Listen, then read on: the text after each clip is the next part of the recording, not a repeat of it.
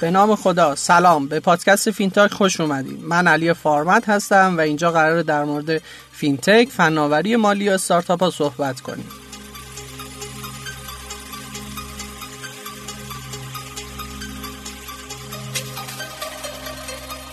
این برنامه میزبان آقای مصطفی نقیپور از آزمایشگاه نوآوری بلاکچین هستیم. سلام. خوش اومدین. سلام. علی جان.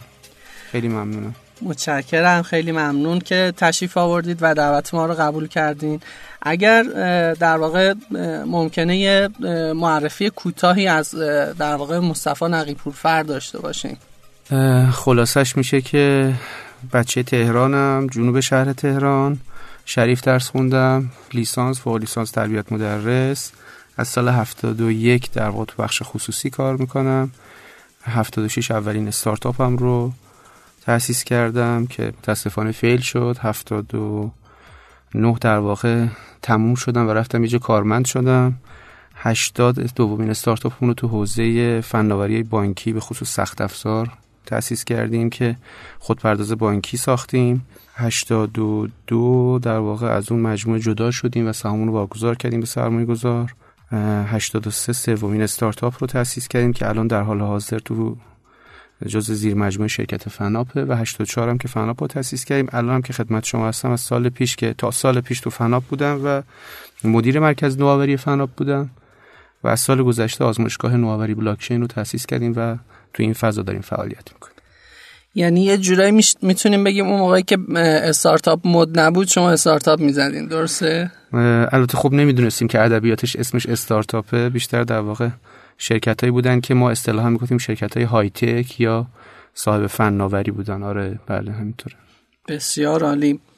در واقع فکر کنم اون چیزی که بیشتر در واقع توی اکوسیستم استارتاپی از شما در واقع شناخته شده هست همین مجموعه فناب و خصوصا مرکز نوآوری هست. دوستان یه خلاصه ای در واقع یه معرفی کوتاهی از اون چه در واقع توی مرکز نوآوری گذشت بهمون بگی بله. خب از سال ابتدای 93 آخر 92 ابتدای 93 مدیر عامل فناپ از من خواستن که مرکز نوآوری فناپ رو تأسیس کنیم.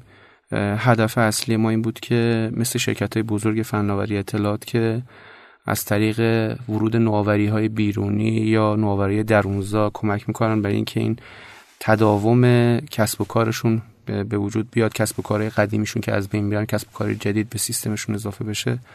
ما از طریق مرکز نوآوری این کار رو انجام بدیم. خب ما شروع کردیم. اول بررسی کردیم مجموعه های دنیا رو. که مرکز نوآوری که جنب یک هلدینگ یا یه سازمان بزرگن چه کارهایی باید انجام بدن؟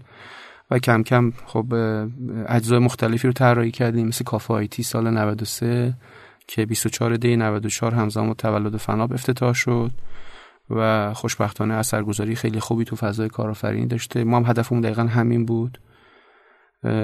سال بعدش شتابدهی تریگاپ رو راه اندازی کردیم. و تا سال گذشته که من آخرین دموده ای رو که خود من مسئول بودم برگزار کردم بیش از 20 تا استارتاپ رو ما حمایت کرده بودیم تو چهار دوره شتابدهی و حالا کنار این موضوع زنجیره ارزش کاملی رو هم سعی کردیم ایجاد کنیم دیگه. یعنی از ایده تا مرحله پیش از ونچر کپیتال یا همون سرمایه‌گذاری خطرپذیر یا ماجراجویانه یا هر اسمی که دوستان میگن استارتاپ ها رو بتونیم این roadmap رو براشون ایجاد کنیم. رویدادهای خاص استارتاپی داشتیم که ما دو تا رویداد فینتکی رو تو دو سال پیاپی برگزار کردیم. یکی فینتک TrigUp بود و یکی فینتک فست که هدفمون هم در واقع شناسایی استارتاپ های حوزه فینتک و حمایت از اونها بود. از سال آخر 95 ما roadmap مون رو عوض کردیم که حداقل اون در واقع اون دوره های شتاب دهی که استارتاپ های فینتک رو بهشون بهای بیشتری بدیم. و حتی هم fund بیشتری بهشون بدیم برخلاف استارتاپ های حوزه دیگه و هم تمرکز بیشتری داشته باشیم. فکر می‌کنم یه جمله قدیمی هم من دارم که توی سال 95 فکر کنم گفتم که یکی از آرزوی قلبی مو گفتم. دوست دارم این رو یه بار دیگه تکرار کنم. اونم این هستش که تا 2020 تهران بشه hub فینتک خاور میانه فکر می‌کنین الان چقدر نزدیکیم به این در واقع می‌تونم می‌تونم بگم که خیلی تلاش کردیم. نزدیک نیستیم قطعا. ولی با توجه به تلاش زیادی که داره اتفاق میفته چه از طرف دوستان فیلترینگ که استارتاپ های حوزه فینتک رو فیلتر می‌کنن مرکز توسعه و بقیه مرکز توس مرک... من اسمشو می‌ذارم مرکز توقف تجارت الکترونیک. از طرف مرکز توقف تجارت الکترونیک و دوستان فیلترینگ. فضای فینتک شناخته شده خیلی بیشتر شناخته شده. اما خب اونجوری که من دوست دارم در واقع شاید به 20 20 نزدیک نشدیم. هرچند که خودم حداقل تو حوزه بلاکچین تمرکز جدی کردم که اون چیزی رو که خودم آرزو کردم و تو حوزه بلاکچین بتونم تحقق بدم. بله این خیلی هدف بزرگیه و فکر کنم خصوصا با رقبایی که ما تو منطقه داریم مثل در واقع امارات و چند تا کشور عربی دیگه که الان سرمایه‌گذاری هنگفتی کردن خصوصا حمایت های قانونی در واقع خوبی رو دارن توی در واقع حوزه فینتک و استارتاپ ها انجام میدن.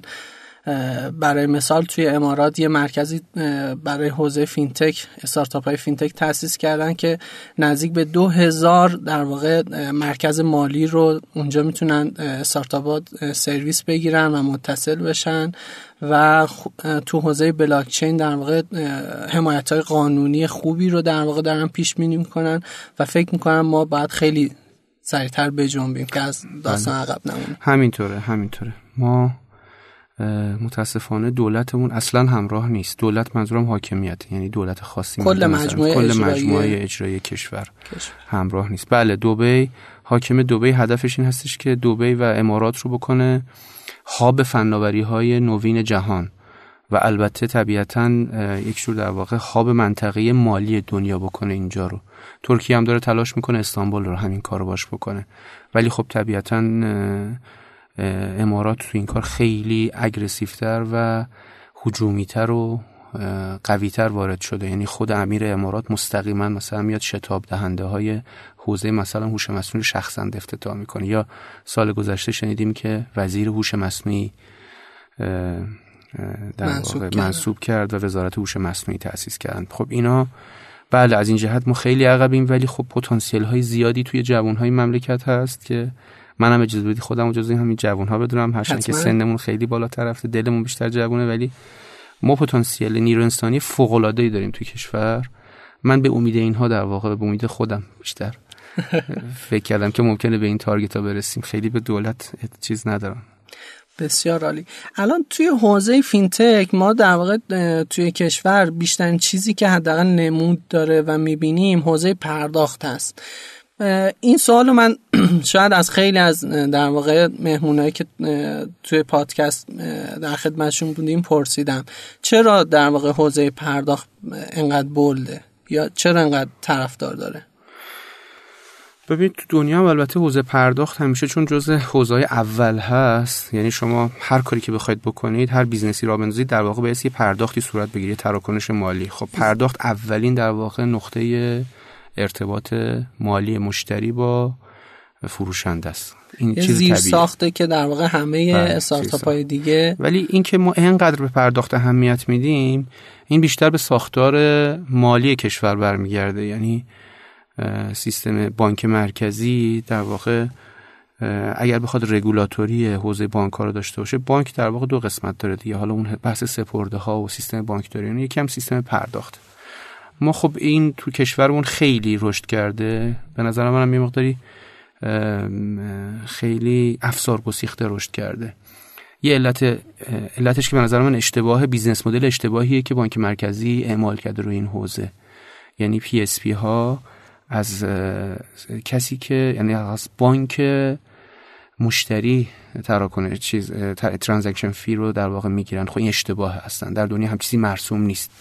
وقتی شما business model اشتباهی رو می‌ذارید طبیعتا کسب و کارها هم متمایل میشن به اون سمتی که درآمد بیشتری می‌تونن داشته باشن. خب PSP گری الان اینجا با این مدل درآمد درآمد بیشتری داره. و خنده داره که بانک ها زیر ساختم ایجاد کردن مشتری هم دارن ولی دارن بابت همون زیر ساختش هم یه transaction fee هم به شاپرک میدن هم به PSP ها. به نظر من business model اشتباه ما رو به این سمت بیشتر سوق داده و اینقدر در واقع موضوع رو گسترده کرده. بایستی در واقع این اصلاح بشه. بله متاسفانه این مشکل وجود داره خصوصا ترکیب اینها در واقع با نظام کارمزدی که تو کل در واقع سیستم هست فکر می‌کنم خیلی فرصت ها رو خصوصا فرصت های جدید در واقع business model های جدید رو از استارتاپ ها گرفته. امیدواریم که در واقع این بهتر بشه. حالا یه مقدار اگر بخوایم بریم در واقع سراغ همون موضوع بلاکچین و نمی‌دونم ترجمه فارسیش زنجیره بلوک شاید باشه. یه توضیح در واقع یه معرفی کوتاه این که حالا بلاکچین چی هستن. ببینید بلاکچین خیلی خیلی ساده. یک جور در واقع نحوه نگه داشت و انتشار اطلاعات. خیلی خیلی ساده. از سال 91 1991 در واقع این فناوری معرفی شد به دنیا. ولی تا حدود 2009 2010 که اولین اجرای موفقیت آمیز بلاکچین که الان ما به اسم بیت کوین می‌شناسیم مشهور نشده بود خیلی کسی بلاکچین رو نمیشناخت. بلاکچین در واقع فضاش خیلی ساده. میگه که شما اگر می‌خواید تراکنش های بانکی رو داشته باشید تراکنش هر جایی که تراکنش اتفاق میفته یه دیتا رو در واقع دارید یه جا ذخیره می‌کنید به جای که این data centralize باشه decentralize باشه. غیر متمرکز باشه. به جای متمرکز بودن غیر متمرکز باشه. این یه نکته. ثانیا خب طبیعتا توی نوشتن. data ها توی این block ها بایستی در واقع اولویتی وجود داشته باشه دیگه. این اولویتی که وجود داره بلاکچین میگه این توافق جمعی تمام node هایی که این data ها رو همشون نگه میدارن بایستی داشته باشن. یعنی یه توافق جمعی اینجا شکل می‌گیره که ما بهش میگیم consensus protocol پروتکل توافق یا پروتکل ترازی. پس یه نکته این هستش که در واقع با توافق این data نوشته میشه. نکته سوم اینه که data باید شفاف باشه. چون block رو همه دارن. نکته چهارم این هستش که خب وقتی شما اینجا میاد به صورت غیر متمرکز می‌ذارید امنیت ممکنه به خطر بیفته. امنیت کاملا داخل ذات نحوه نوشتن block ها وجود داره. پس بنابراین استفاده از توابع رمزنگاری شده تو ذات بلاکچین وجود داره و این امنیت رو افزایش میده. یعنی در این حالی که به صورت غیر متمرکزه. یه جمعی با توافق به یه روشی در واقع هر کسی که تونست دیتا رو می‌نویسه که با توافق جمعی وجود داشته باشه در این حال انقدر امنیت سیستم بالا رفته که نسبت به سیستم متمرکز تقریبا نمیشه مثلا دقیقا بگیم مثلا هک پروف در مقابل هک مقاومه در مقابل اتک های دیداس مقاومه و مواردی از این یعنی در واقع می‌تونیم بگیم یه شاید از نگاه دیگه یه database ی هستش که هر کسی می‌تونه یه نسخش رو داشته باشه و چون شاید یکی از مواهب این که هر کسی یه نسخه شو داره این که اگه شما بخواید تو نسخه خودت تقلب کنی با نسخه بقیه در واقع همخوانی نداره. کاملا علاوه بر اینها با توجه به اینکه هر بخشی از این در واقع data ها که یه block رو تشکیل میده اینها با یه الگوریتم رمزنگاری در واقع جمعبندی میشه و بعد در واقع ثبت میشه این رو شما اگر بخواید تغییر بدید دیگه اون الگوریتم رمزنگاری جواب دیگه ای داره و این اینها باز با هم همخوانی بله. نداره. بله. این block ها در واقع هر block data با block قبلی و block بعدیش با یه تابع به اسم hash به هم مرتبطن که این تابع hash با یه تغییر کوچیک تو دیتا یه چیز خیلی خیلی متفاوت میده. بنابراین امکان تقلب تو دیتا وجود نداره. چیزی که ما تو سال 2007 2008 شاهدش بودیم که بانک های آمریکایی به دلیل اینکه وام های پشت پرده داشتن وام های بدون پشتوانه دادن و این رو در واقع افشا نکردن باعث شدن که خیلی از صاحبان خونه های خونه تو آمریکا و دچار مشکل بشن تو باز پرداختشون این فشاری که در واقع اومد نشون داد که آقا ما نیاز داریم به یه فضای شفاف و فضایی که امکان تقلب توش وجود نداشته باشه. کسی در واقع مهندسی تراکنش یا مهندسی حالا هر چیزی رو این وسط انجام نده بدون اینکه دیگران متوجه بشن و عملا جلوی تقلب رو در واقع بگیره. مختره در واقع این داستان یا اون کسی که در واقع حداقل بیت کوین به اسم اون هست یه در واقع فردی است که یه اسم مستعاری احتمالا انتخاب کرده. بعضی از گمان ها هستش که مثلا این یه نفر یه خانوم یه آقای هر چند وقت یه بارم یه نفر مدعی میشه با اینها. به نظر شما این در واقع محاسبات دقیق این در واقع طراحی دقیق و اینها می‌تونه در واقع کاری یه نفر باشه؟ یا اینکه این نظریه که در واقع یه دولت یا چند دولت در واقع روی این سرمایه گذاری کردن این درست هست؟ چون می‌خوام بعدا یه نتیجه بگیریم از این. ببینید خب شما درست گفتید. خیلی در واقع متهم شدن خیلی هم ادعا کردن که همچین کاری رو انجام دادن. من به نظرم میاد که شاید ما بهتره به اصل فناوری بیشتر توجه داشته باشیم تا اینکه حالا این تئوری توته پشتش هست یا نه. بله. هم ممکنه شخص باشه آقا باشه یا خانوم باشه یا یک گروه باشن. حتی همین چند وقت پیش کاس کسپرسکی ادعا کرد که خانم کسپرسکی founder شرکت کسپرسکی توی یکی از سمیناراش ادعا کرد که این توسط CIA درست شده و برای fund کردن و برای تامین مالی تروریسم مورد حمایت آمریکا در واقع ایجاد شده. هر کسی که این کارو کرده باشه ولی واقعا یه تحول جدی ایجاد کرده. یعنی یک صنعت چند صد ساله توی دنیا رو که صنعت بانکداری هست رو دیسرابت کرده یا در واقع تحت تاثیر خیلی جدی قرار داده. و من فکر می‌کنم تاریخ بانکداری رو باید به قبل از بیت کوین و بعد از بیت کوین تقسیم کنیم. خود بیت کوین ممکنه از بین بره ولی کاری که کرد در واقع این دیسرابت کردن این صنعت باعث تحول جدی شد. بله وجود داره. حتی چند روز پیش هم من فکر کنم چند هفته پیش یا چند روز پیش بود که یه مقاله دیدم که مجددا از طرف ساتوشی ناکاموتو منتشر شده و خودم دارم الان مقاله رو می‌خونم ببینم. یک جور در واقع فلسفه پشت این کار رو شروع کرده توضیح دادن. و خب هرچی اویدنس بیشتری به دست بیاد هرچی در واقع دیتای بیشتری ما از این شخص یا از این گروه داشته باشیم راحت تر میشه اونو شناسایی کرد. ولی اینو توجه داشته باشید که ساتوشی ناکاموتو یه ولت به اسمش هست که در واقع از روز اول که این شبکه رو راه اندازی کرده تا یک میلیون بیت کوین رو خودش ماین کرده و این یک میلیون تو بیت کوین تو اون ولت دست نخورده باقی مونده. خوشحالش. آره ولی اگر یعنی یکی از اویدنس های خیلی مشخص اینه که هر کسی مدعی با ساتوشی ناکاموتو باید اون ولت رو بتونه بهش دسترسی داشته باشه. چون می‌دونید دیگه اگر شما پسورد رو نداشته باشید اون در واقع بلاک میشه. خب همه منتظرم ببینن از اون ولت تراکنشی انجام میشه یا نه.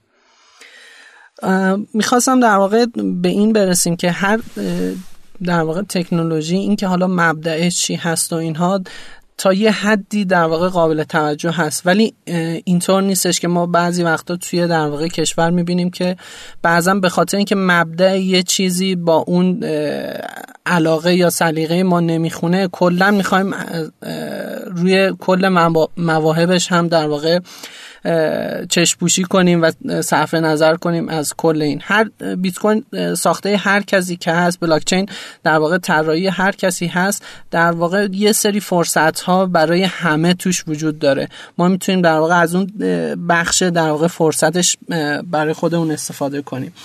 حالا اگر بخوایم در واقع بعد از تعریف بلاک چین ببینیم بیت کوین چی هست در واقع چطور می‌تونیم اینو تعریف کنیم. بیت کوین طبق چیزی که خود ساتوشی ناکاموتو میگه توی white paper ش جمله که در واقع میگه an peer to peer electronic cash system یعنی هدف ساتوشی ناکاموتو ایجاد یک شبکه پرداخت و یک شبکه مالی فرد به فرد و peer to peer اصطلاحا بوده. توی ما اولین block ی که ساتوشی ناکاموتو سوم ژانویه 2009 می نویسه و از اون به بعد شروع می‌کنه در واقع شبکه در واقع متولد میشه. یه پارامتری وجود داره توی Bitcoin Core که فقط هم برا خود genesis block که به این block میگن genesis block block در واقع اولیه. یه پارامتری وجود داره به اسم پارامتر coinbase که توی این block نوشته شده که توی این بقیه block ها ندارن این پارامتر رو. نه که نداشته باشن توشون چیزی ننوشته نوشته نشده. این میشه در واقع نوشت توشون ولی چیزی نوشته نشده. تو این پارامتر ساتوشی ناکاموتو اشاره می‌کنه به دومین بیلاتی که یا اون پکیج حمایت مالی که کنگره آمریکا تصویب کرده بود برای نجات بانک ها یعنی مثل سوم ژانویه مطابق با اعلام دومین بیلات دومین بیلات توی آمریکا. این یعنی چی؟ یعنی اینکه بیت کوین در واقع شاید حداقل اینطور که نشون میده یکی از درایوها یکی از اون محرک های اصلی این موضوع سقوط بانک ها بوده. بیت کوین در واقع ساتوشی ناکاموتو اولین هدفش این بود که یه چیز یه در واقع شبکه مالی فراتر از شبکه متمرکز قدیمی بانکی ایجاد کنه که اون مشکلات قبلی رو نداشته باشه اون عدم شفافیت رو نداشته باشه. اینکه یک مجموعه بشینه بالا سر این دیتابیس و هر چی دلش می‌خواد توش بنویسه و اون فسادهای مالی که وجود داشته توش این رو در واقع نداشته باشیم. من فکر می‌کنم در واقع بیت کوین یعنی حداقل ساتوشی ناکاموتو هدفش در واقع ایجاد یه سیستم مالی جدید جهانی بوده که به نظر من موفق شد.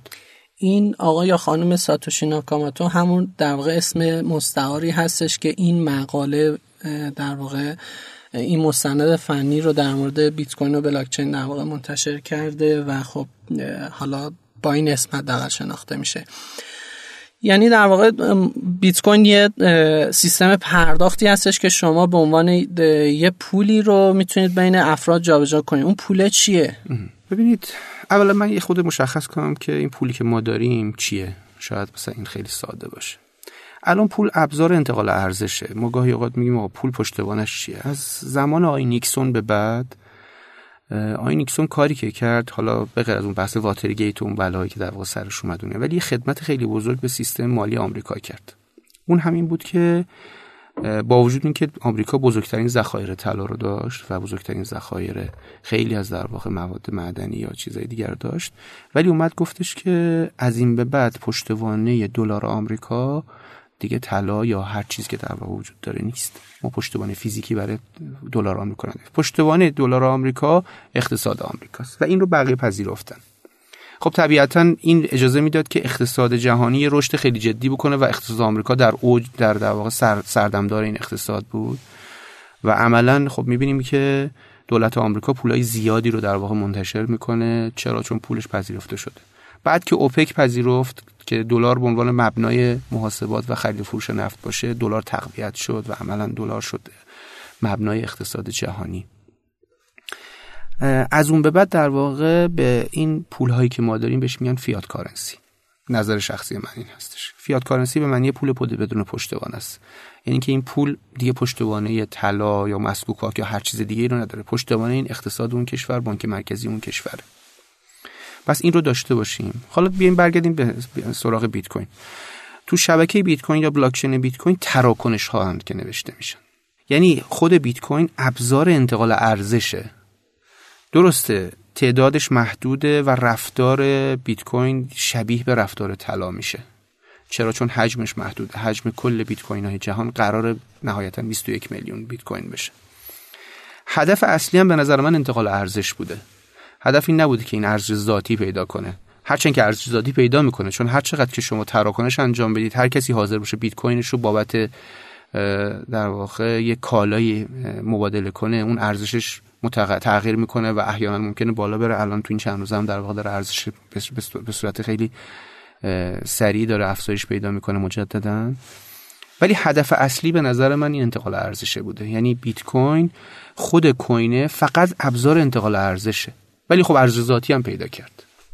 یعنی در واقع یه مفهومی هستش که من مثلا یه دارایی دیجیتالی رو دارم و از اون دارایی دیجیتال که یک عدده مثلا دو بیت کوین سه ساتوشی هر چیزی. این رو می‌تونم تو این شبکه به شما منتقل کنم و این در واقع یه ارزشی داره منتقل میشه و این خودش الان ارزشمنده. و در قبالش یه خدم خدمت یا کالایی بگیری دیگه. ببینید دقت کنید ببینید سفته بازی خیلی کمکی به در واقع جا افتادن اعتماد عمومی به بیت کوین نمی‌کنه. همونطور که می‌دونی تو تاریخچه بیت کوین دو تا اتفاق جالب افتاده به نظر من که اتفاق جالبی یکی این که مثلا فکر کنم 2010 بود اگه اشتباه نکنم که دو تا دونه بیت کوین در مقابل 10000 دو تا دونه پیتزا در مقابل 10000 بیت کوین مبادله شد. حالا هر کسی الان بگه میگه خب چه آدم احمقی بوده ده هزار تا بیت کوین داده که دو تا پیتزا. ولی واقعیتش اینه که اون کار درست بوده. و یک سال بعدش یک سال اندی بعدش یه لامبورگینی گالاردو با 200 خورده بیت کوین 216 بیت کوین اگه اشتباه نکنم مبادله میشه. ببینید اگر اون روز در قبال یک کالا بیت کوین رد و بدل نمی‌شد ما امروز شاهد ارزش بیت کوین نبودیم. واقعیتش اینه که ما این پول کاغذی که داریم خب گفتم پول بدون پشتوانه است. اگر کسی حاضر نباشه بابت این پول هیچ چیزی به ما بده پس این ارزشی دیگه پیدا نمی‌کنه نکته به اینه توی کیس بیت کوین هم همینه. یعنی همون ده هزار بیت کوین در مقابل دو تا دونه پیتزا کار درستی بوده. هم در واقع اون لامبورگینی گالاردو هم الان که در واقع در مقابل 7000 خورده دلار اگه اشتباه نکنم مثلا داره مبادله میشه. این اعتماد عمومی به اون ارز. ببینید واقعیتش اینه که پشت تمام این cryptocurrency ها این سازمان ها اعتماد سرمایه تمام این بانک ها سرمایه این پول ها ارزها اعتماد. هر چقدر اعتماد به یه ارزی بالاتر بره قدرتش توی بازار بالاتر میره ارزشش احتمالا بالاتر میره. هرچی اعتماد بهش کمتر بهش ارزشش سقوط می‌کنه. کما که الان در مورد ریال هم همین اتفاق افتاده دیگه. ما اعتمادمون به ریال خیلی کم شده که تو این چند وقت گذشته ارزش پولمون پایین اومده. بگذریم از این کارهای دستوری که گاهی اوقات بانک مرکزی و دولت انجام دادن که باعث تاسفه. ولی واقعیت اینه که اگر ارز رو رها کنیم یعنی اگر بازار ارز رو رها کنیم قیمت رو این اعتماد عمومیه تعیین می‌کنه. و بانک مرکزی باید به عنوان یه رگولاتور سعی کنه که این اعتماده هیچ وقت از بین نره و همیشه این اعتماده متناسب با وضعیت اقتصاد به پشت ارز کشور وجود داشته باشه. یعنی ما در واقع هر چیزی داشته باشیم چه یه برگه کاغذ باشه چه یه سکه طلا یا نقره باشه و کسی بابت اون چیزی که ما داریم بهش میدیم حاضر باشه یه کالایی یا خدمتی به ما بده اون در واقع حالت یه پول رو پیدا می‌کنه. بله. حالا این در واقع ارزهای دیجیتال یا در واقع رمزنگاری شده هم به همین شکل هست. یه در واقع دارایی دیجیتالی هستش که من وقتی به یه نفر دیگه منتقل کنم چون یه ارزشی رو همراه خودش داره اون حاضر به من یه خدمتی بله. یا یه کالایی بیت کوین اون حامل ارزش تو شبکه بیت کوین. یعنی اگر کسی بخواد تو شبکه بیت کوین یه انتقال ارزشی انجام بده یه معامله انجام بده اون کوین حالا ما بهش میگیم اصطلاحا کوین دیگه میشه بیت کوین. اون حامل این ارزش. درسته.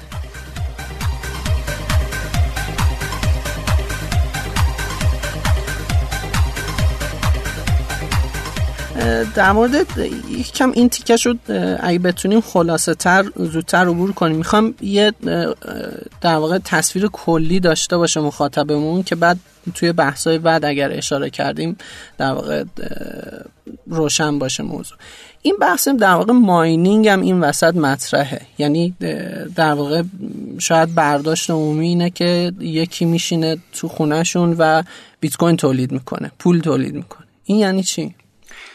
ببینید خب white paper ساتوشی ناکاموتو رو که می‌خونید ببینید قبلتر از بیت کوین چند تا ارز دیجیتال وجود داشتن ولی متاسفانه همشون در واقع centralize بودن و از بین رفتن. اونایی هم که decentralize طراحی شدن حداقل دو تا white paper ی که ما خبر داریم من خبر دارم هیچ وقت منتشر نشدن هیچ جرأت انتشار پیدا نکردن. غیر متمرکز. غیر متمرکز بله. یعنی قبل از بیت کوین B-money و Bit Gold توسط آقای وی دای و آقای نیک زابو این دوتا white paper اشون تهیه شده و اعلام هم شده ولی هیچ وقت در واقع هیچ شبکه‌ای بر اساسش ایجاد نشد. هیچ software ی بر اساسشون نوشته نشد.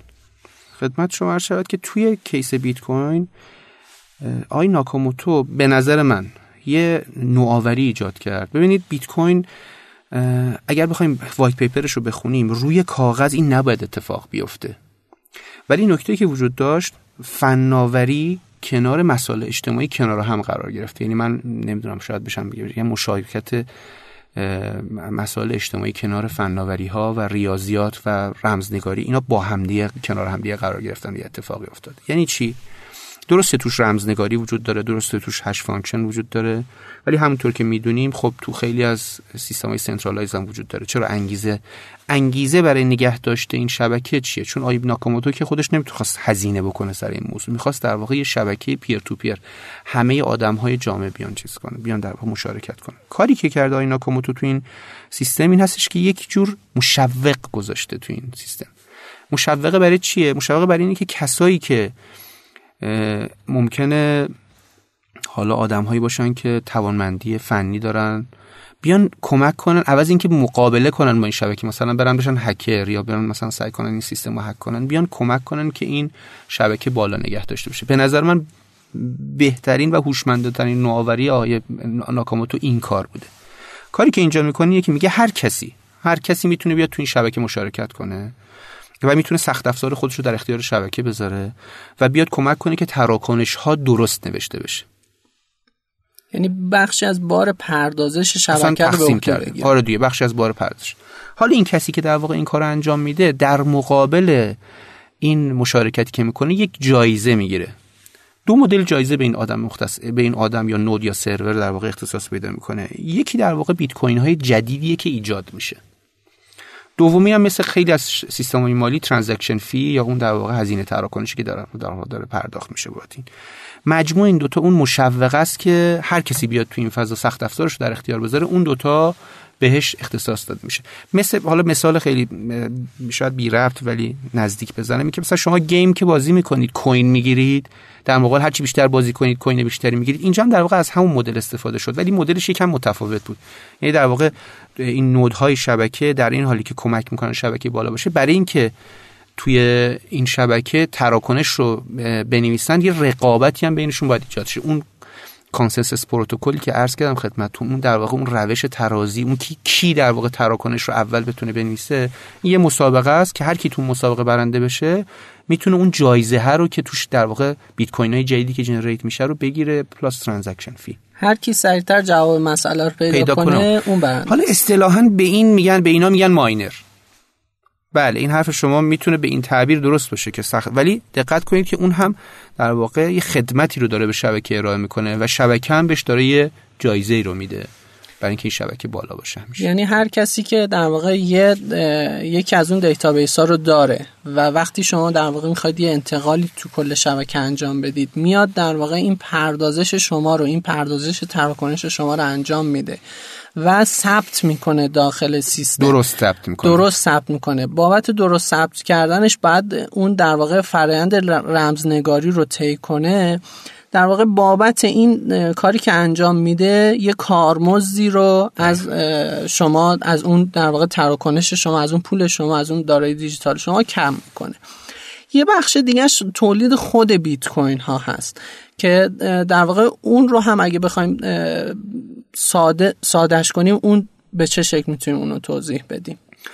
ببینید عرض کردم خدمتتون. ببینید اولا که بانک ها هم دقیقا همین شبیه به این قدرت رو دارن دیگه. شما توجه داشته باشید که بانک ها هم بابت شبکه‌ای که ایجاد کردن از مشتریشون ترانزکشن فی می‌گیرن بابت سرویس خدماتشون هم در واقع اجازه چاپ پول دارن. البته در قالب بانک مرکزی خلق پول. خلق پول یه جوری.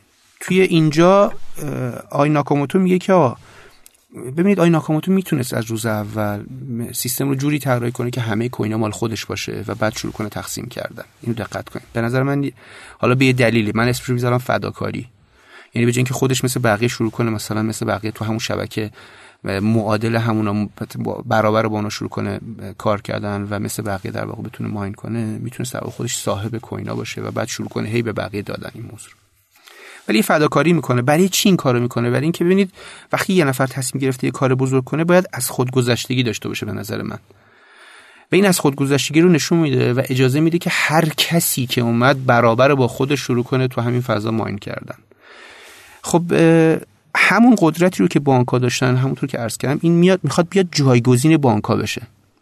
خب چون خودش در واقع صاحب پولهای اولیه نخواست باشه عملا اومد این کار رو به تدریج گذاشت که تا 2040 عملا آخرین بیت کوین در واقع تقسیم میشه.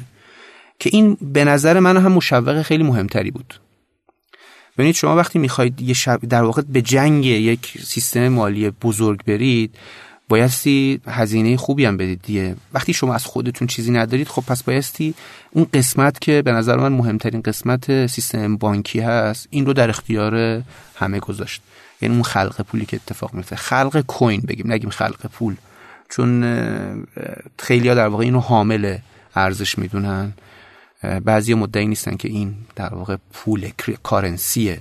حالا ما اعتقاد داریم که واقعا کارنسی. خب این مشوق خیلی خوبی بود که باعث شد شبکه به سرعت گسترش پیدا کنه و اون دیسراپتی که قرار بود انجام بشه انجام بشه. بالاخره باید این کارو می‌کرد. به نظر من شاید هر کار دیگه ای می‌کرد این شبکه پا نمی‌گرفت.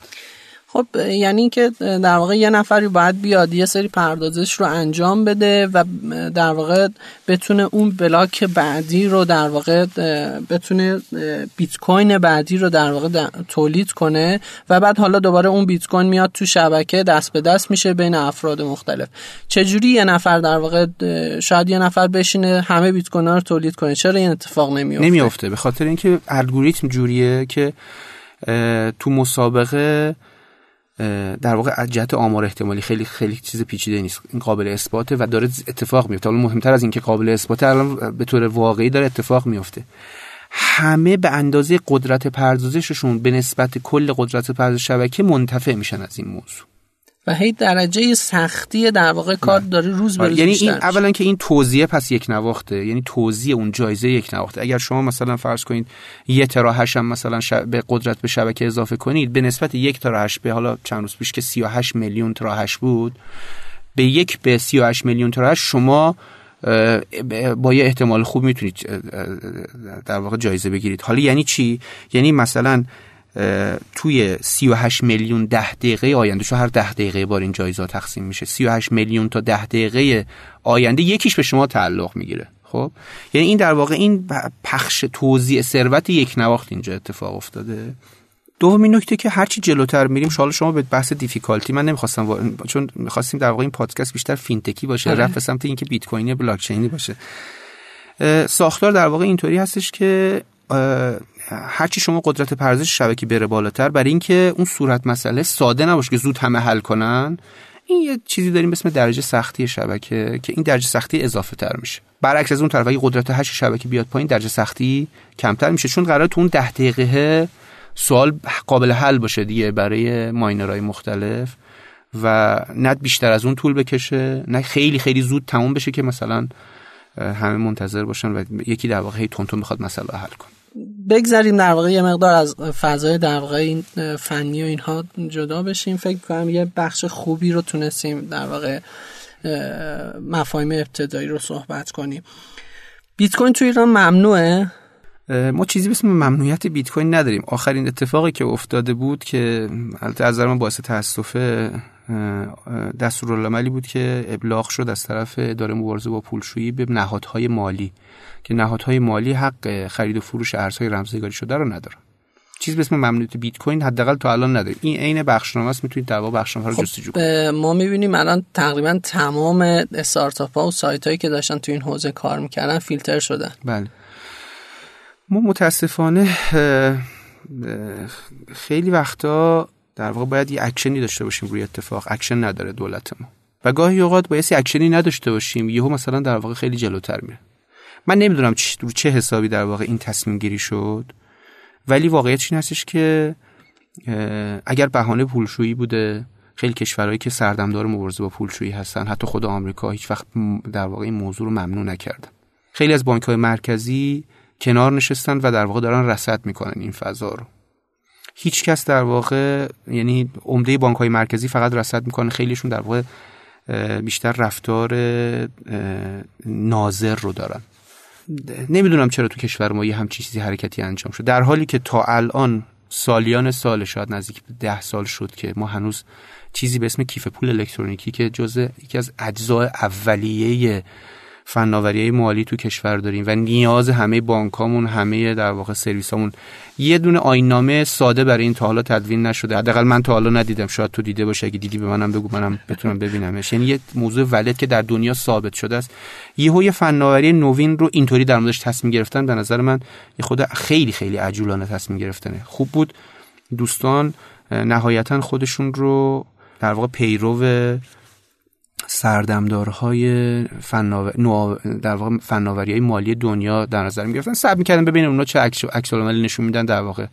یه مقداری ما جلوتر از شاه شاهخولی در واقع تصمیم گیری نکن. آره خیلی موضوع عجیبه. در واقع بانک مرکزی توی اون در واقع ابلاغیه این رو در واقع برای نهادهای مالی زیر مجموعه خودش در واقع من می‌کنه. ولی از اون ور ما می‌بینیم که حتی دامنه ای که توش بلاکچین باشه یا بیت کوین باشه هم نمیشه ثبت بشه. در صورتی که اصلا بلاکچین با بیت کوین دو تا مفهوم اصلا جدا هستن. لزوما یکی نیست لزوما بلاکچین برای بحث مالی استفاده نمیشه. بله همینطوره. متاسفانه پارسال این اتفاق افتاد. و هنوزم هست. یعنی اینجور هم نیستش که هنوزم نباشه هنوزم هست. من نمی‌خوام بد صحبت کنم و خشن صحبت کنم امروز ولی به نظر میاد دوستان فکر می‌کنن که هنوز عصر حجره و میشه جلوی فناوری رو گرفت. چیزی مثل بستن درهای مملکت دیگه وجود نداره. اولا اصلا کشور ایران از جهت ژئوپلیتیکالی اصلا امکان هم چیزی نداره. یعنی اگه کسی هم بخواد درهای مملکت ما کره شمالی نیستی و نخواهیم شد. اصلا اجازه سازمان اصلا فضامون اصلا همچین اجازه رو نمیده. این یه نکته. ثانیا اینکه طبق خیلی از فناوری دیگه دوستان ظاهرا روال مقاومت در مقابل فناوری رو اول انتخاب کردن و اول اومدن مخالفت کردن و منع کردن. این به نظر من از عدم آگاهی در میاد. باعث تاسف. تو جلساتی من بودم که کارشناس بانک مرکزی کارشناس ارشد بانک مرکزی فرق بین crowdfunding و یه مؤسسه مالی اعتباری غیر مجاز رو نمی‌دونست. خب توی همچین فضای تصمیمای عجولانه من دو تا دلیل بیشتر براش نمی‌تونم بگم. ببخشید این حرف رو می‌زنم. یا احمقن یا خائنن. یعنی غیر از این حالت نیست. یعنی کسی که در واقع کشور رو از یه فناوری می‌خواد محروم کنه یا واقعا احمقه. یا واقعا خائنه؟ یعنی واقعا در راستای چون همون کشورهایی که دشمن ما هستن با قدرت تمام دارن روی این فناوری کار می‌کنن سرمایه گذاری می‌کنن و من کردن کشور از یه فناوری به غیر از این دو دلیل حداقل به ذهن من نمیاد. بله سال گذشته این اتفاق افتاد. خود من شخصا این تجربه رو داشتم. خب می‌دونید دیگه ما یه دوره همی داریم به اسم کافه بلاک چین من سال پیش رفتم که کافه بلاکچین دامنش رو ثبت کنم. در واقع کافه بلاکچین dot IR و بلاکچین کافه dot IR و برای اولین بار در حالا چندین سالی که خیلی سال من عضو NIC.ir هستم خودم در واقع دامنه رو خرید می‌کنم. دیدم که یه در واقع پیغام از طرف NIC اومد که شما برای اینکه برای این دامنتون قبل از اینکه ما تایید کنیم دامنه رو باید برید تو وبسایت سرامت.ir دامنتون رو ثبت کنید. من خب طبق عادی روال عادی رفتم وبسایت سرامت دیدم که مال مرکز فناوری دیجیتالی هم چیزی مربوط به وزارت ارشاده. رفتم ثبت کردم دامن و هیچ خبری نشد. من داشتیم خب ما کار رو انجام می‌دادیم و دور همی رو برگزار می‌کردیم. دیدم دامنه چرا ثبت نشد؟ دوباره بعد از سال یعنی سال جدید دوباره رفتم دیدم که خبری نیست. دوباره چیز کردم زنگ زدم گفتن که خب شما ثبت کردید آره ثبت کردم. گفتن خب بعد اونا جواب می‌دادن به شما. خب به من جوابی نداده بودن. گفتم آقا یه بار دیگه لینکو بفرستی لینکو فرستم دوباره ثبت کردم. نوشته بود که دو هفته ای شما به شما خبر میدیم. دو هفته شد خبری نشد. و گوشی برشتم زنگ زدم به اونجایی که مرکز نمی‌دونم حالا چی چیه دیجیتاله با وزارت ارشاده.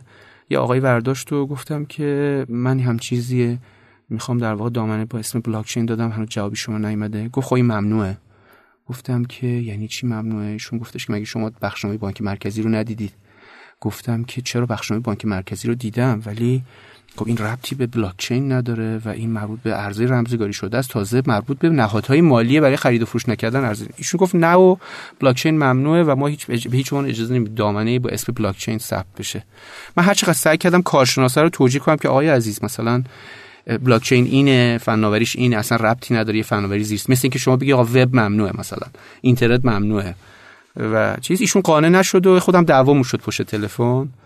از همینجا هم ازش عذرخواهی می‌کنم که باعث ناراحتی شدم. ولی خب خیلی عصبانی شده بودم. این رفت حرف غیر منطقی حداقل به اون یه کارشناس می‌تونست بگه آقا من حرف شما رو قبول دارم منطق موضوع رو می‌فهمم ولی خب به من اینطوری دستور داده شده. ایشون خیلی داشت دفاع می‌کرد و خب ما دعوامون شد سر این موضوع. و پیگیری کردم. معلوم شد که بله اینطوره. یعنی یه مصوبه ما ثبت کردیم و بعد از پیگیری های خیلی جدی که کردیم و مشکلات بعضی از دوستان موضوع حل شد و الان ثبت کردیم یعنی یه مصوبه که در واقع شاید مخاطب مستقیمش هم در واقع کس دیگه ای هست و موضوع دیگه ای هست اینقدر می‌تونه ابعاد بزرگی داشته باشه. خصوصا اینکه این در واقع استارتاپ هایی که داشتن تو این حوزه کار می‌کردن همشون درگاه پرداختشون رو از دست دادن. و حتی مثلا الان اگر یه پرداخیاری در واقع یه واسط پرداختی هم بخواد به اینها خدمت بده تکلیفش مشخص نیست. می‌تونه بده نمی‌تونه بده بعد به خودش در واقع باز آسیب نرسه و اینها. امیدوارم که من یه نکته در مورد این موضوع بگم. گاهی اوقات میگم من اینکه گفتم خائن خیلی بار سنگینی داشت من خیلی معذرت می‌خوام از شنوندای شما که همچین کلمه نامناسبی رو استفاده کردم. ولی واقعیتش اینه که وقتی شما میرید تحریم‌های آمریکا رو می‌خونید مثلا تحریم CAATSA رو می‌خونید. بعد میایید OFAC و دستورالعملش روی cryptocurrency ها. OFAC بعد از اون قضیه پترو ونزوئلا یعنی coin پترو که ونزوئلا در واقع issue کرد برای این موضوع یه دستورالعملی داد در مورد cryptocurrency ها. و اشاره سریح کرده که سه تا کشور ایران، کره شمالی، روسیه و ونزوئلا چهار تا کشور ونزوئلا من باید باشن از فناوری های ارزهای رمزنگاری شده. من تعجب می‌کنم. وقتی دشمن شما کسی که در واقع شما رو تحت تحریم های سنگین قرار داده یه همچین ممنوعیتی رو برای شما می‌ذاره دلیل اینکه ما خودمون همون دستورالعمل افک رو در مورد کشور خودمون اجرا می‌کنیم یعنی چی؟ خصوصا حالا اینم حتی توی بعض از مسئولین هم گفته شده. خصوصا توی این فضای تحریمی که در واقع مبادلات مالی کشور ما با خارج از کشور در واقع خیلی سخت یا اصلا غیر ممکنه. این در واقع می‌تونه حتی یه فرصت خیلی خوب باشه که ما بتونیم در واقع از این فضا استفاده کنیم و این محدودیت ها رو کنار بزنیم. و خب بازم جای تعجب داره که چرا اینطور باید برخورد کنیم. شما کلا تحلیلتون از ورود حاکمیت به حوزه در واقع فینتک چطور هست؟ الان در واقع ما می‌بینیم که بانک مرکزی در واقع یه سری دستور عمل ها رو منتشر کرده تو حوزه در واقع پرداخت دستور عمل پرداختیار رو داده و حتی در واقع همین چند وقت پیش معاون فناوری در واقع صحبتی کرده بود که به زودی مستندی هم در مورد بلاکچین در واقع منتشر خواهند کرد و اینها. تحلیلتون از حضور در واقع این حاکمیت به این شکل و بودن این مستندات چی هست؟ از اون طرف در واقع تداخل اینها با نهادهای دیگه مثل مثلا همون مرکز توسعه دادستانی کمیته در واقع مصادیق مجرمانه و اینها. ببینید ما تجربه چل ساله بعد از انقلاب حداقل چون عمر من به این طرف قد میده دیگه به قبل از انقلاب خیلی بچه بودیم خیلی چیز داده. این که هر دفعه دولت وارد یه فضایی شده متاسفانه اون فضا خراب شده و ما دچار مسائل مشکلات خیلی جدی شدیم تو این فضا. و من خیلی نگرانم که دوباره همین تجربه دوباره تکرار بشه. اینکه شما بخواید رگولاتوری کنید حرف درستیه. وظیفه قانونی بانک مرکزی باید انجام بده. البته نه بلاکچین. نهایتا ارزهای رمزنگاری شده رو می‌تونه ریشون رگولا کنه. چون بلاکچین اصلا یه فناوری زیر ساختیه مثل اینکه بگیم بانک مرکزی بیاد در مورد اینترنت نظر بده که با اینترنت باید چه جوری مثلا باشه. به صرف اینکه یه کاربرد یا مثال خیلی ساده آمیانه بخوام بزنم مثلا چاقو از فولاد ساخته میشه. بعد مثلا کسی که در مورد چاقو می‌خوان نظر بدن مثلا بیان در مورد فولاد کشورم نظر بدن. خب خیلی خنده داره. فولاد توی خودرو هم استفاده میشه. چه ربطی به چاقو داره مثلا؟ الان یه همچین فضایی پیش اومده به نظر من دولت بایستی کنار بشینه و نظارت کنه اول. چه در مورد fintech ها چه در مورد حالا بلاکچین یا ارزهای رمزنگاری شده. به خصوص در مورد fintech ها خودت هم شاهد بودی. سال گذشته ما جلسات متعددی داشتیم. ببینید من خیلی شفاف میگم. قانون همیشه محدود کننده بوده. اصلا قانون به خاطر یعنی قانون مرزهای محدودیت ها رو در واقع مشخص می‌کنه شما خط قرمزایی که نباید رد کنید. هیچ قانونی باعث رشد یعنی مستقیما مثلا باعث رشد یه فناوری توی کشور نشده. همیشه مثلا فناوری رو یه جاهایی محدود کرده. مثلا فرض بفرمایید در مورد کیس کلونینگ توی دنیا در واقع این شبیه سازی توی آمریکا مدت ها ممنوعیت وجود داشت. یعنی قانون می‌گفت مثلا حالا هر کاری می‌خواید بکنید حق ندارید جنین انسان رو مثلا شبیه سازی کنید به فرض. یعنی توی می‌خوام میگم قانون همیشه در همه دنیا محدود کننده است. هیچ وقت کمک نکرده لزوما به اینکه یه اتفاق بیفته. هرچی قوانین کمتر باشه رگولاسیون ها ساده تر باشن این کمک می‌کنه به رشد یک فناوری و اقتصاد. ما خصوصا تو حوزه نوآوری. خصوصا تو حوزه نوآوری بله. نوآوری اصلا چارچوب بردار نیست. شما اجازه بدید نوآوری شکل بگیره در واقع رشد کنه بلوغش رو برسه. اون هایپی که پیدا میشه اون در واقع توهمی که هست اون توهم بشکنه. بیاد وقتی که به یه حالتی رسید که حالا شما می‌تونید قابل رگوله کردن اون موقع تازه رگولاتور میاد رگوله می‌کنه. اونم نه خودش بره پشت درای بسته قانون رو بخواد تصویب کنه. میاد با بازیگرهای اون حوزه مشورت می‌کنه. ما تقریبا چهل ساله. من حداقل شاهد نبودم که یک دفعه قانونگذار بیاد کسایی که خودشون درگیر این حوزه بودن رو فراخوانی کنه بیاد بگه آقا شما بیاید تصمیم بگیرید. مثلا در مورد جلساتی که ما توی فکر می‌کنم دولت داشتیم برای دفاع از fintech ها من رفته بودم. بچه های دیگه fintech ی هم بودن. من فکر کنم ما سه نفر بودیم در مقابل 20 نفر. خب اصلا این تازه الان وضعیت خوب شده ها. یعنی سال گذشته این بود که اصلا پشت در بسته همه تصمیماشون رو می‌گرفتن. طرف تصمیم گرفت که چی رو فیلتر کنه. یا اصلا روال فیلترینگ چی باشه؟ کسایی تصمیم گرفتن که حتی خودشون یه دونه کسب و کار اینترنتی هم در عمرشون ندیده بودن. خب در دنیا برعکسه. میان بازیگرای این حوزه رو در regulation دخالت میدن و ازشون مشورت می‌خوان. چه کشورهای پیشرو چه کشورهای دیگه. کشورهایی هم که حداقل صنعتی یا چیزی ندارن میان اقتدا می‌کنن به کشورهای پیشرو دیگه. تو کشور ما اینطوری نیست متاسفانه. دخالت دولت اگر بخواد به روال قبلی اتفاق بیفته میشه 40 سال گذشته. اگه نتیجه 40 سال گذشته خیلی خوبه پس در آینده هم خیلی خوب خواهد بود. اگر بده پس بده پس دیگه نکنن این کار رو اجازه بدن بخش خصوصی بازیگرای اصلی خود فینتک ها بیان تصمیم بگیرن در مورد موضوع. من نمیفهم چرا در مورد فیلترینگ تو اون کمیته فیلترینگ به نظر من باید تعداد بیشتری از بخش خصوصی فعال توی اون حوزه باشن تصمیم بگیرن. تو حوزه fintech هم به همین ترتیب. اگه بانک مرکزی می‌خواد regulation انجام بده باید بقیه همه خودشون باشن دیگه. نمیشه شما برید پشت پرده به عنوان یک در واقع godfather ما اصطلاح میگیم. godfather بیای تصمیم بگیری. بدون اینکه توجه کنید آقا داری چه بلایی سر کسب و کارها راه میندازی. ما فراموش کردیم. ببینید دولت خدمت قرار بوده خدمتگزار مردم باشه. وقتی دولت قرار بوده خدمتگزار مردم باشه یعنی بانک مرکزی هم باید خدمتگزار مردم باشه دادستانی هم باید خدمتگزار مردم باشه. این مردم یعنی همه مردم یعنی بخش خصوصی یعنی اون کسی که مثلا استارتاپ fintech یعنی اون مشتری که قرار از سرویس fintech استفاده کنه یعنی بانک. یعنی همه اینا میشن مردم دیگه. نمیشه که مثلا شما یه سری رو اصلا کلا تو مردم در نظر نگیری. همونطور که گذاشتن مثلا پلم کردن یه مغازه توی چیز. یه روال مشخصی داره دیگه اختار میدن نمی‌دونم مثلا یه دلیلی داره یه شکایتی باید ازش شده باشه.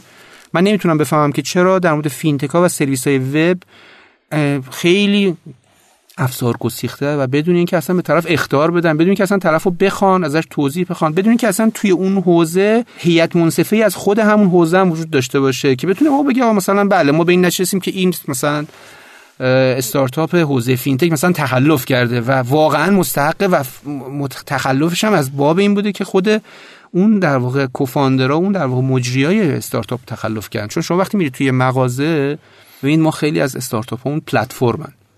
یعنی پلتفرم واسطن. یعنی مثلا یکی در واقع میاد سرویس میده یکم داره سرویس می‌گیره از این ابزار استفاده می‌کنه. تو پلتفرم اگر یه تخلفی صورت می‌گیره باید برن سراغ اونی که تخلف کرده. حالا اگر مشتری بوده تخلف کرده یا سرویس دهنده بوده تخلف کرده. اونو باید در واقع متهم بدونن دیگه. یعنی بقیه در مقابل قانون مبران. ما متاسفانه این کار نمی‌کنیم. یه تخلف توی فضای اتفاق میفته اونجا رو میبندیم. می‌دونید مثالش یعنی چی یعنی مثلا فرض کنید توی خیابونی اگر کسی از کسی دزدی کرد خیابون رو ببندیدش. اگر این کار عقلانیه پس بستن استارتاپ های fintech هم عقلانیه. این کار عقلانی نیست. شما هیچ وقت به خاطر اینکه توی خیابون تصادف اتفاق میفته خیابون رو تعطیل نمی‌کنید. جلوی خیابون رو مثلا گاردریل نمی‌ذارید در اول ورودی خروجی هیچ کس این کارو نمی‌کنه. توی اینجا متاسفانه تو فضای فیلترینگ به خصوص داره این اتفاق میافته. به نظرم دوستان مقدار عقلانیت داشته باشن و اجازه بدن خود بازیگرا این حوزه در مورد این مسائل تصمیم بگیرن.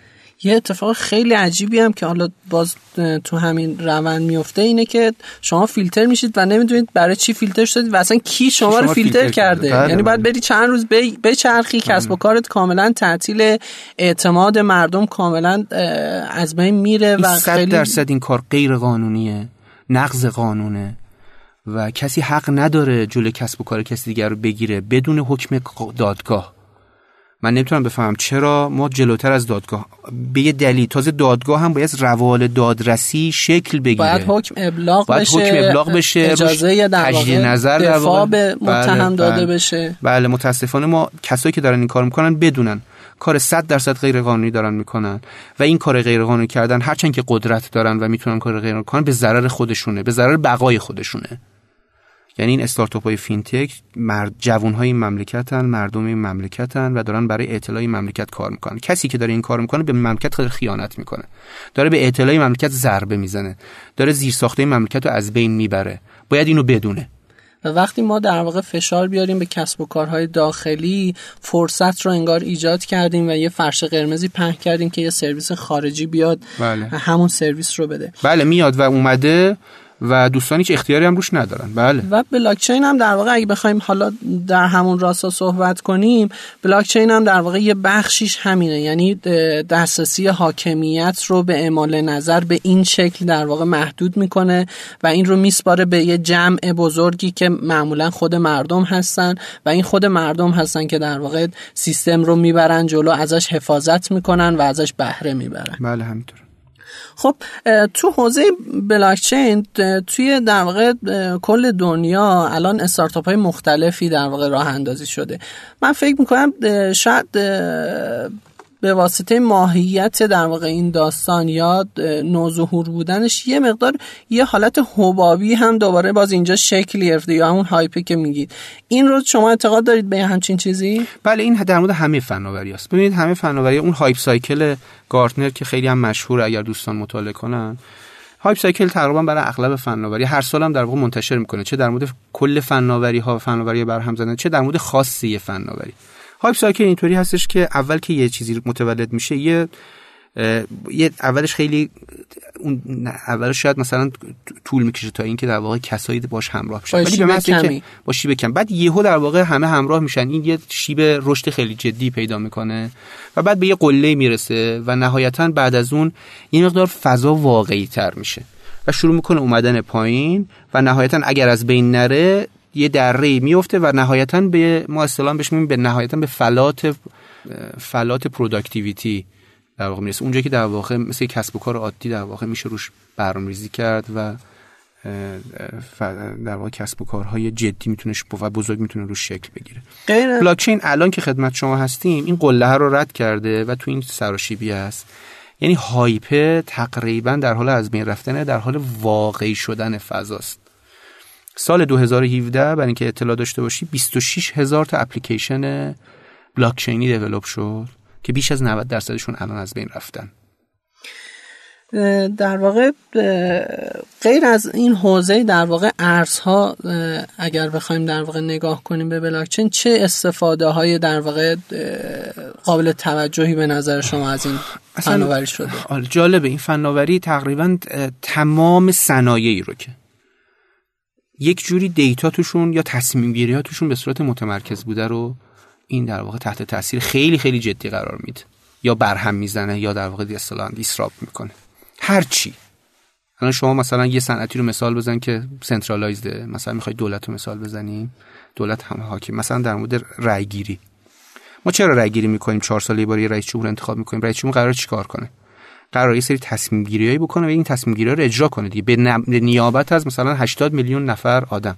من یه وقتی حالا اینم وسط پرانتز برگردم بگم می‌گفتم که وقتی ما یه رئیس جمهور انتخاب می‌کنیم اون موقع 70 میلیون نفر بود البته جمعیت ایران. می‌گفتم 204 سال ضرب در 70 میلیون نفر یعنی 280 میلیون نفر سال اختیار زندگی آدم ها دست یه نفره.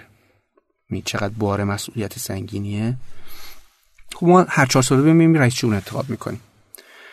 که این کارا رو بکنه. حالا شما تصور کنید فناوری انقدر پیشرفت کرده که بلاکچین دقیقا همین کارو داره می‌کنه که شما در مورد هر تصمیم می‌تونید خودتون تصمیم بگیرید می‌تونید رای گیری کنید.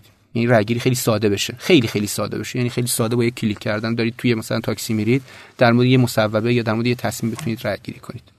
چقدر ساده میشه. دیگه نیازی به رئیس جمهور ما داریم واقعا. نیازی به دولت به این فرمت داریم. و این قابلیت در واقع امنیت بالایی رو هم می‌تونه داشته باشه. بله. امکان تقلب رو امکان تقلب و دیگه مهندسی آره امکان پذیر نیست توی فضا. این مثال خیلی رادیکالی بود که من زدم. فقط به خاطر اینکه در واقع ذهن ها از اون فضای cryptocurrency کلا دور بشه. ولی توی صنعت سلامت هوشمند پرونده الکترونیکی هوشمند به سادگی با بلاکچین امنیتش ما مشکلات زیادی داشتیم در implementation پرونده سلامت هوشمند تو کشور تو جهان هم همینطوره. بحث هک شدنش و leak شدن و درز data های سلامت که خیلی data های امنی باید باشن و نباید هر کسی بهش دسترسی داشته باشه خب یکی دیگه از کاربرده. کاربرد دوم crowdfunding crowdfunding تو اینجا خیلی ساده شده. خیلی خیلی ساده تر شده نسبت به قبل. کاربرد دیگه supply chain management شما اگر یه کالایی رو در واقع قدیم اینطور بود که ما احتمالاً هممون درگیریم دیگه. مثلا حالا من عذرخواهی می‌کنم از تولید کننده تون ماهی ولی خب این خود چون خیلی اتفاق افتاده ما دیگه مجبوریم این مثال بزنیم. شما می‌رفتی تون ماهیه مثلا انگار که این تاریخ تولیدش رو پاک کردن روی تاریخ تولید جدید زده بودن. خب این یعنی تقلب دیگه این اتفاق supply chain management میگه آقا شما کالا رو از محل از در واقع شروع می‌تونی رصد کنی و این در واقع رکورد تاریخچه حرکت این کالا تو مسیرهای مختلف تولید رو تو بلاکچین ثبت کنی و می‌تونی در واقع به این مطمئن باشی که این زنجیره تولید این محصول داره درست کار می‌کنه. دیگه امکان تقلب توش وجود نداره. یه کاربرد یعنی در واقع هر کس بخواد دیتا رو عوض کنه کل اون سیستم رمزنگاری کاملا قابل کشف شفاف. متمرکز بودنش این اجازه رو بهش اجازه نمیده بهش که بخواد دیگه همچین در واقع بله بله. تقلبم بکنه بلافاصله کشف میشه. و خب جلوی کالای قاچاق می‌تونه گرفته بشه. این یک case. در مورد IoT اینترنت اشیا. خب اینترنت اشیا ما سالیان سال همیشه می‌گفتن که اینترنت اشیا یکی از خطرات و تهدیدهای جدیش بحث امنیتشه.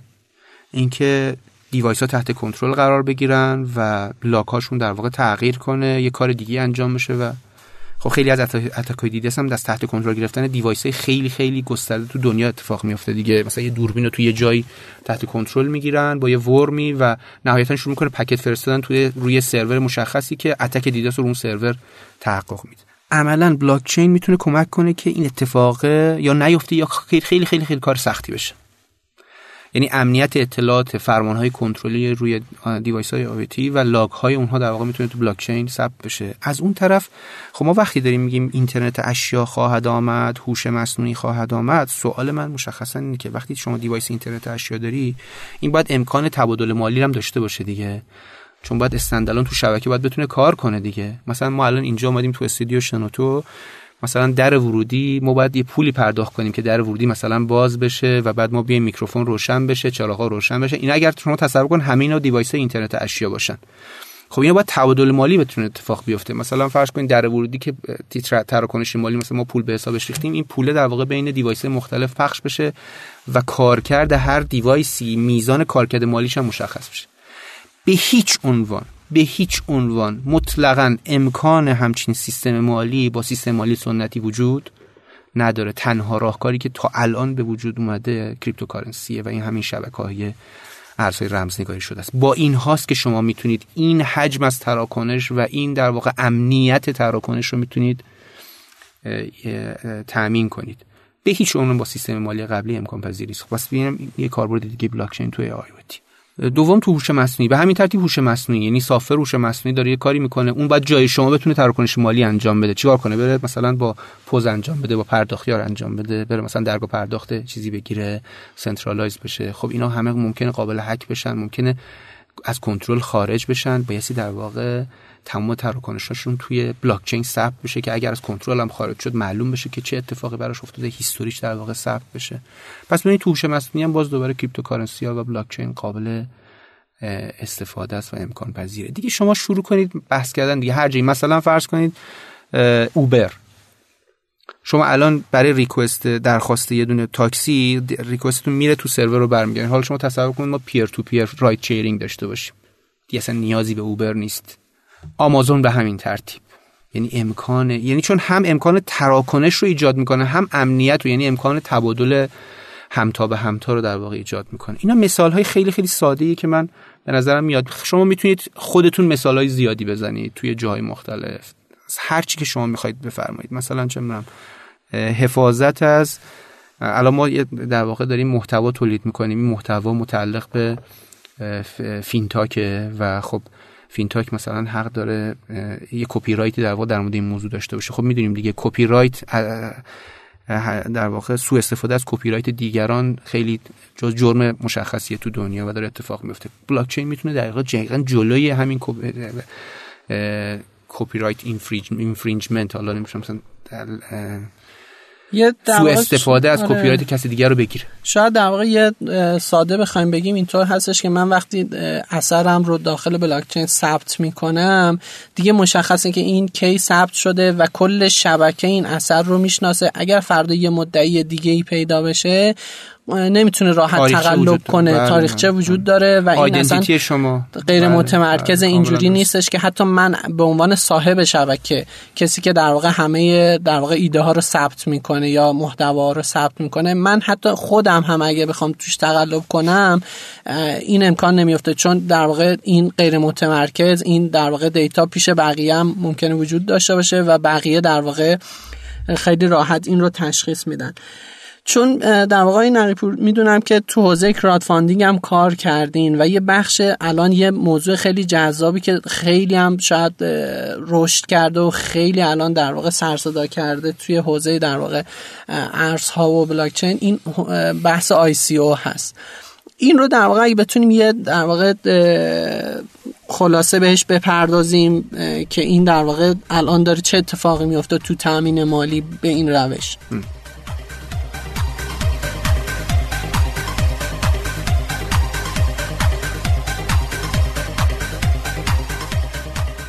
ببینید بعد از بیت کوین خب بیت کوین اولین coin cryptocurrency بود و شبکش رو به روش خودش در واقع با پروتکل ترازی و توافق خودش شروع کرد.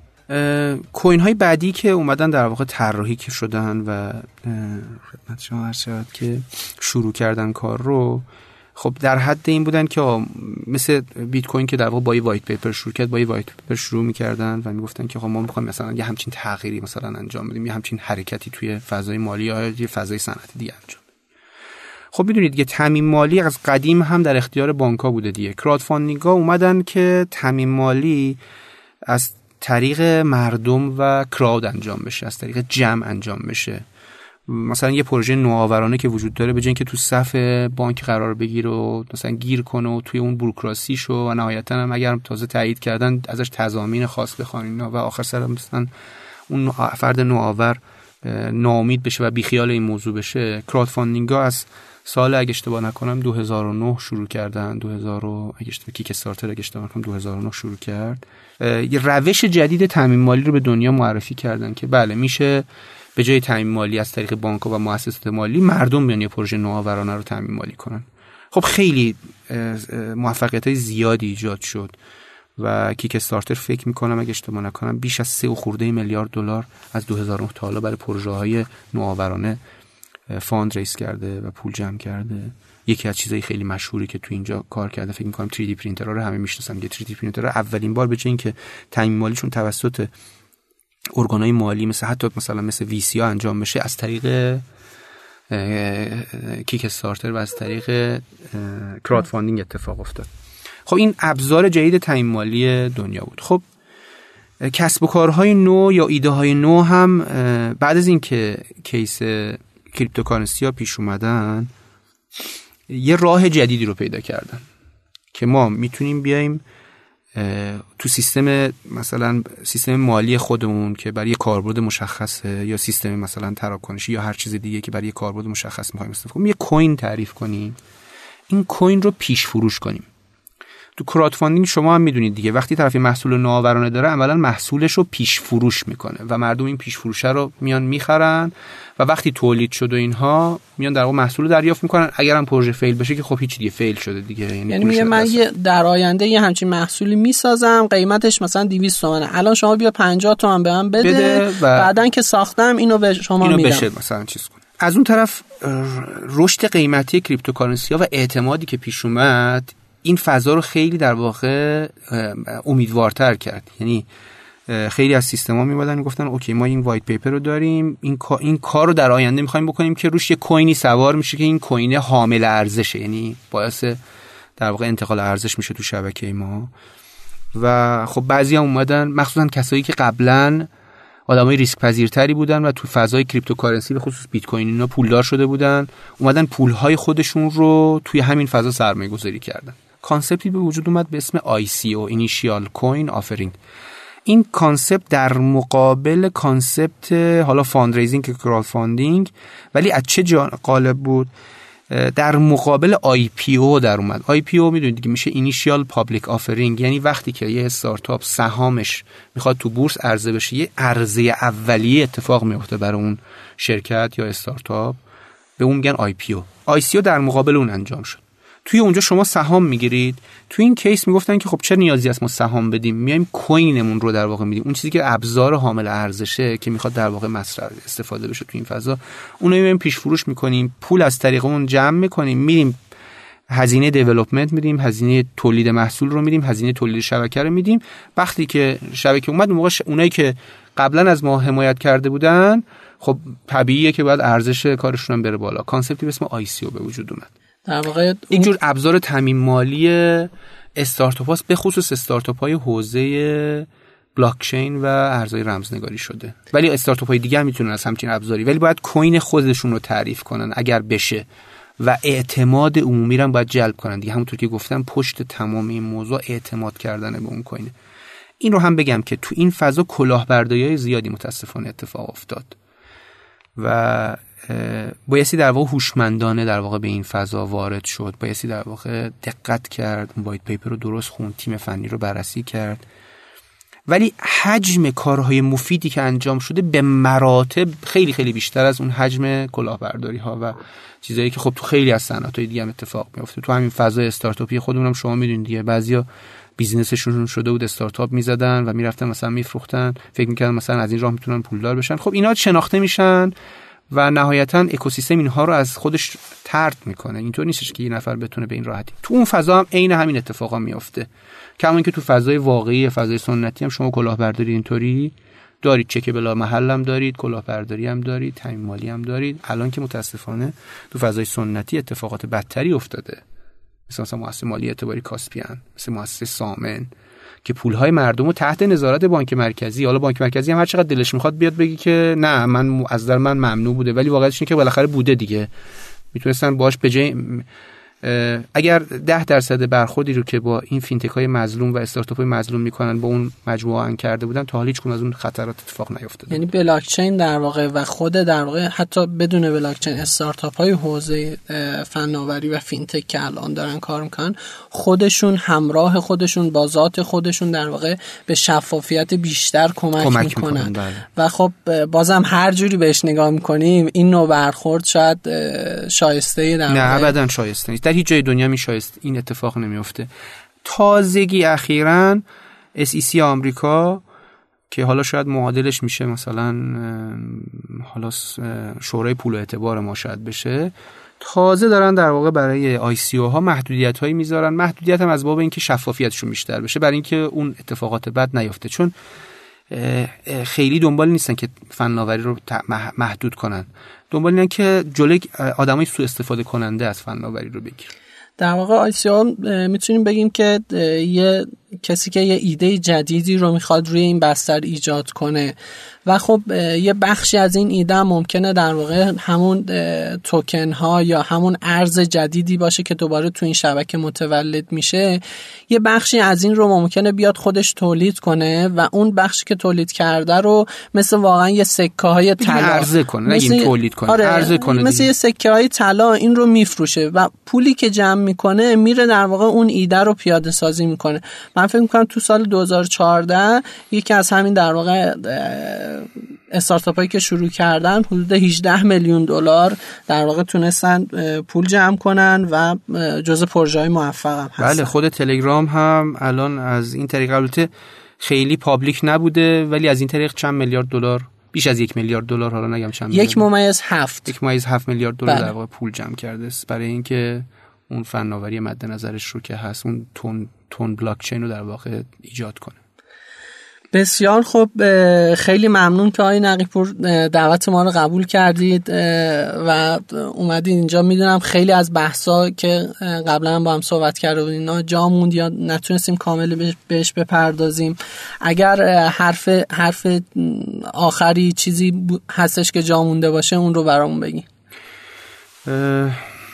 من اولا از شما تشکر می‌کنم که این فرصت رو دادید که ما بتونیم مستقیم با شنوندای شما صحبت کنیم. من به دو گروه در واقع باید صحبت کنم. می‌خوام حرفی بزنم. یکی در واقع دولت و رگولاتوره. اون همین هستش که جلوی فناوری رو نمیشه گرفت. به روش های قدیمی و سنتی هم دیگه نمیشه سازشی کشور رو مدیریت کرد. راه درست این هستش که از مشارکت مردم و بخش خصوصی استفاده بشه و فناوری به نفع کشور به نفع اطلاع کشور استفاده بشه. دیگه روش قدیمی روش امنیتی دیگه پاسخگو نیست. دیگه عمق استراتژیک کشور این نیستش که ما تو چه کشورهایی حضور داریم. عمق استراتژیک این هستش که اقتصاد ما تو چه کشورهایی در واقع نفوذ کرده ما چقدر اقتصاد قدرتمندی داریم؟ چقدر تو فناوری قدرتمند هستیم؟ و از ابزارهایی که ما تولید می‌کنیم در واقع بقیه دنیا دارن استفاده می‌کنن. بنابراین این روش های قدیمی رو بذارن کنار. اگر فقط به بقای خودشون فکر می‌کنن. اگر به بقای خودشون فکر نمی‌کنن خب اون یه موضوع دیگه است که حسابشون با خود مردم مردم باشون در واقع موضوع رو حل و فصل کنن به نظر من. ولی تا که من می‌دونم خیلی آدم های درستی هم هستن تو حاکمیت وجود دارن دارن کارشون می‌کنن. اگر به بقای کشور الان دیگه موضوع من بقای کشوره فکر می‌کنن بایستی به مردم بهای بیشتری بدن به بخش خصوصی بهای بیشتری بدن از خیلی از تصمیم های خلق و سایه پرهیز کنن. خیلی از مجوزه باید باطل بشه خیلی از قوانین محدود کننده باید برداشته بشه که کشور در واقع از این فضای سخت اقتصادی خارج بشه. این سایده. به جوانای استارتاپی میگم می‌خوام این حرف بزنم که به هیچ عنوان از این فضا ناامید نشن از این فضای سخت اقتصادی. اتفاقا تو این فضای سخت اقتصادی از این تهدیدا میشه فرصت ایجاد کرد. رو فناوری متمرکز بشن از فناوری استفاده کنن. برن به این سمت که ما مصرف کننده فناوری نباشیم تولید کننده فناوری باشیم. از محدودیت قانونی نترسن. این نسل بایستی کشور رو بسازه. کما اینکه نسل‌های گذشته هم همین وظیفه رو داشتن و از مقابله کردن با تصمیمای اشتباه دولت هم نترسه. دیگه الان مثل قدیم نیستش که دوستان پشت پرده تصمیم بگیرن با ابزارهایی که وجود داره در دنیا. اینترنت که وقتی اومد شفافیت یه خورده بهتر شد. الان وقتی بلاک چین اومده این شفافیت خیلی خیلی بالاتر میره. و ما هم چاره ای نداریم. اینجور نیستش که مثلا کسی بخواد مثلا در این مملکت رو ببنده و مثلا بخواد محدود کنه. نه همچین اتفاقی نخواهد افتاد ان پس جوانهای ما نترسن بیان در واقع روی این حوزه کار کنن به دانش خودشون اضافه کنن تسلیم سختی ها نشن تسلیم شواف ها نشن و ما در واقع کشور خودمون رو کشور تولید کننده فناوری و اقتصاد خودشون رو یه اقتصاد قدرتمند بکنیم. هیچ راه حل دیگه هم وجود نداره. از بیرون کسی به کمک ما نخواهد اومد. هر کسی که از بیرون بیاد بیشتر برای لطمه زدن به ماست یا بهره کشی از ماست. تاریخ حداقل اینو نشون میده. دوستان می‌تونن برن تاریخو بخونن. اومدن مغول تو کشور ما هیچ وقت کشور رو بهتر نکرد. ما چندین سال چند سال عقب انداخت. اومدن استعمارگرا تو کشور ما به همین ترتیب. ما باید در واقع اگر کاری اتفاق افتاده تو با امثال امیر کبیرها اتفاق افتاده با امثال نخبه هایی که تو این کشور زحمت کشیدن سختی های زیادی کشیدن و بدون سختی هم چیزی به دست نمیاد. اینجور نیستش که ما مثلا بشینیم فکر کنیم که مثلا کشورهای دیگه به سادگی به اینجا رسیدن. آمریکا به سادگی به اینجا نرسیده. انگلیس به همین ترتیب اروپایی ها به همین ترتیب چینی ها به همین ترتیب. سخت کوشی تنها راه موفقیته. اگر می‌خوان از این کشور احیانا اپلای کنن و برن فرقی نمی‌کنه. اونجا هم همینا رو می‌بینن. اینجوری نیستش که مثلا فکر کنن اونجا هم مثلا می‌تونن راحت باشن. راحتی وجود داره اونجا هم باید سخت کار کنن. خب بعد می‌فهمن که اگر اینجا سخت کار کنن شاید خیلی بهتره. من امیدوارم که اقلانیت توی بخش دولتی به وجود بیاد. اگرم به وجود نیاد انشالله هممون با همدیگه به وجود خواهیم آورد این اقلانیت رو تو ذهنشون. و با کاری خواهیم کرد که فرزندان ما برادرای ما خواهرای ما بتونن در آینده راحتتر زندگی کنن و راحتتر پرتلاشتر و برای اطلاع کشورشون بهتر کار کنن از شما متشکرم. خیلی ممنون. آقای پور اگه کسی بخواد با شما در ارتباط باشه یا در مورد همین بحثایی که در واقع امروز بود سوالی رو مطرح کنه کجا می‌تونن با شما ارتباط بگیرن؟ من که تو شبکه اجتماعی فعالم. ش... اکانت شبکه اجتماعی من همشون نقی پورفر. تو توییتر حالا اینستاگرام و جای دیگه است. تو لینکدین. تو توییتر معمولا راحت تره دیگه خیلی ساده میشه در واقع فعالیت کرد. از طریق وبسایت های Blockchain Innovation Lab که در واقع شما innovlab.org رو ملاحظه کنید از طریق از اون طریق ما می‌تونیم در خدمت دوستان باشیم. کانال تلگرامی کافه بلاک چین و وبسایت کافه بلاک چین رو داریم. ولی سریع ترین روش که البته من خیلی هم در ارتباطم با بعضی از دوستان به خصوص استارتاپ ها از طریق شبکه اجتماعی با اکانت نقی پورفر نقی پورفر هست. N A G H I P O U R F A R. توی شبکه های مختلف دیگه ادساین نقی پورفر ات تلگرام یا ادساین نقی پورفر ات توییتر و موارد در خدمت دوستان هست خیلی ممنون ممنون که در واقع به ما گوش کردین. یه تشکر ویژه داریم از شنوتو که این فرصت رو در واقع فراهم کرد تا ما بتونیم در واقع این پادکست رو تولید کنیم و به دست شما برسونیم. ممنون که به ما گوش کردین. موفق باشید. خدا نگهدار.